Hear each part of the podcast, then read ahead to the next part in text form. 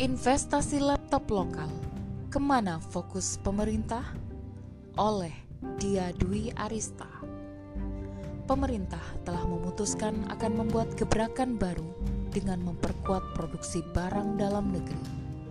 Ketergantungan impor yang selama ini menjadi pilihan dinilai tidak baik bagi perkembangan bangsa ke depannya. Pemerintah melalui Menteri Koordinator Bidang Kemaritiman dan Investasi Luhut Bansar Panjaitan telah memutuskan untuk memproduksi laptop dengan tingkat kandungan dalam negeri yang tinggi. Tak tanggung-tanggung, biaya yang digelontorkan demi menghidupkan laptop yang akan resmi bernama Merah Putih ini menelan biaya hingga mencapai 17 triliun rupiah. Dengan masa produksi dari tahun 2021 hingga 2024 kebutuhan laptop untuk tahun ini yang berjumlah 718.000 unit akan dipasok oleh enam produsen laptop gandengan pemerintah. Dengan rincian, PT Zyrex Indo Mandiri Buana akan memproduksi sebanyak 317.000 unit pada bulan November tahun ini.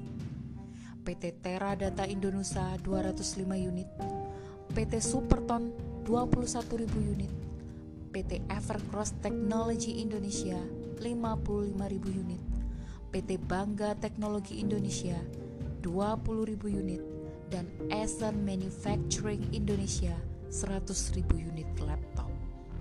Luhut mengatakan bahwa momen pandemi harus dimanfaatkan karena pemakaian barang elektronik, apalagi laptop, sangat tinggi maka peluang ini harus dimanfaatkan. Dan pemerintah harus mendorong produksi dalam negeri agar tidak terus ketergantungan pada impor, padahal negeri ini bisa produksi sendiri. Salah prioritas. Penggelontoran dana hingga belasan triliun oleh pemerintah untuk pengadaan laptop lagi-lagi mendapat sorotan. Tentu karena banyak kalangan menilai di tengah pandemi yang belum kunjung berakhir, bahkan jumlah positif dan kematian semakin meningkat.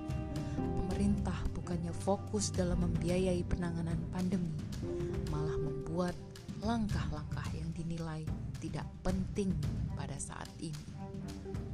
Dengan berinvestasi pada hal yang bisa ditunda, pemerintah lagi-lagi melangkah pada lubang yang sama menambah rapor merah penanganan pandemi Indonesia.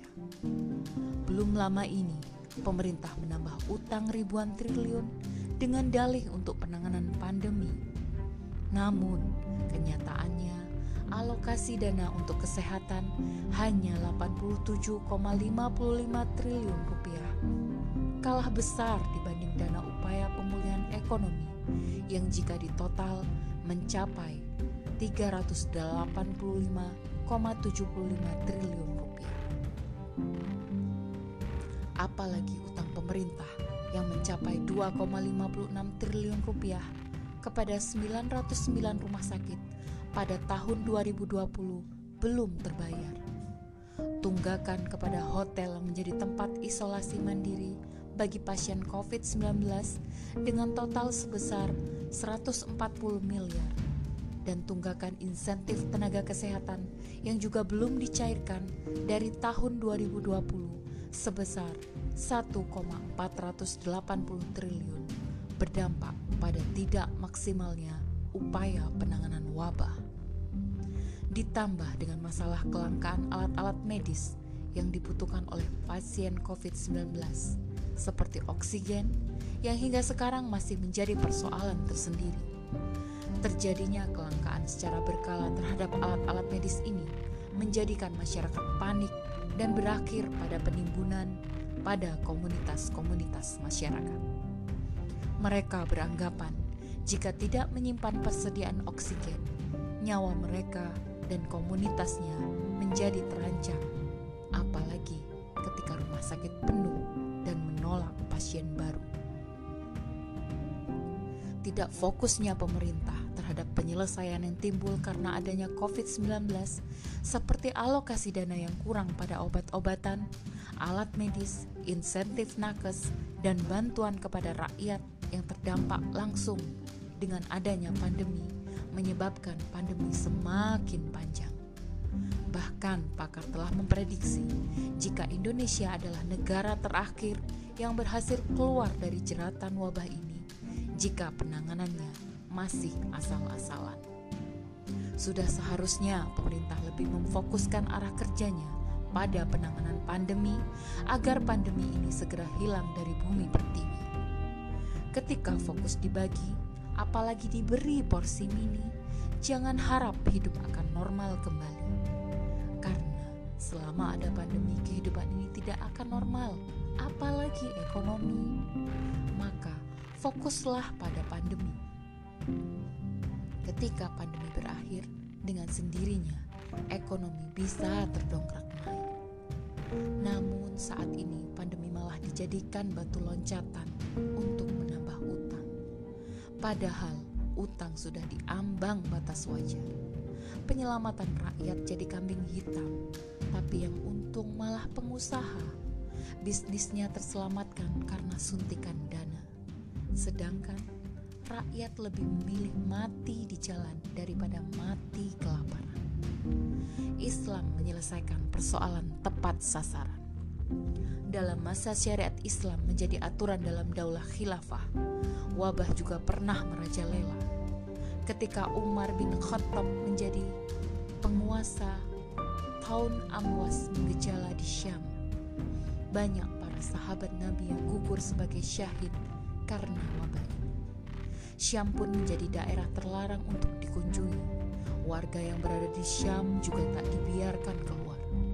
Bala bantuan dari daerah-daerah lain berdatangan. Dan ketika jabatan wali berada di tangan Amir bin Al-As, ia menggunakan bimbingan nasyara dengan kecerdikannya untuk mengatasi pandemi dengan bersih. Ia memerintahkan mengisolasi yang sakit dari yang sehat didasarkan pada hadis Nabi yang diriwayatkan oleh Bukhari dan Muslim. Janganlah unta yang sakit itu didekatkan dengan unta yang sehat. Kemudian diikuti dengan membuat aturan social distancing agar wabah tidak menular dari satu manusia ke manusia lain. Amir bin Al-As berkata, wabah itu adalah api, sedangkan manusia adalah bahan bakarnya maka hendaklah manusia memisahkan diri dengan manusia yang lain. Dengan cara ini, api tidak akan menemukan bahan bakar. Dalam pencegahan agar tidak tertular, Nabi juga pernah bersabda, "Larilah dari orang yang sakit lepra, sebagaimana kamu lari dari singa." Hadis riwayat Bukhari Muslim. Warga yang sakit karena terjangkit wabah diobati hingga sembuh, tak lupa keluarga dan rakyat lain yang sedang dikarantina juga mendapat bantuan untuk memenuhi kebutuhan pokoknya. Fokus khilafah akan dipusatkan pada penyelesaian wabah dengan metode karantina wilayah yang terdampak hanya akan ada di wilayah tersebut. Maka perekonomian di wilayah lain bisa berjalan seperti biasa hingga tidak mengguncang perekonomian negara secara menyeluruh. Khilafah membiayai seluruh pengobatan dan biaya isolasi juga santunan kepada rakyat, bukan dari utang ribawi seperti yang terjadi pada negara kapitalis. Namun, harta tersebut berasal dari hasil pengelolaan harta milik umum yang akan dikembalikan untuk kepentingan rakyat kembali. Ketika harta tersebut tidak mencukupi, maka dengan terpaksa khilafah akan menarik doribah atau pajak pada rakyat yang kaya akan berhenti jika harta telah mencukupi. Wabah akan segera teratasi, perekonomian pun akan tetap berjalan seperti biasa. Tidak perlu untuk terus-menerus memberi suntikan dana agar bisnis tidak kolaps. Demikianlah cara khilafah tetap fokus pada penanganan wabah. Wabah teratasi, ekonomi pun terkendali. Allahu a'lam. thank you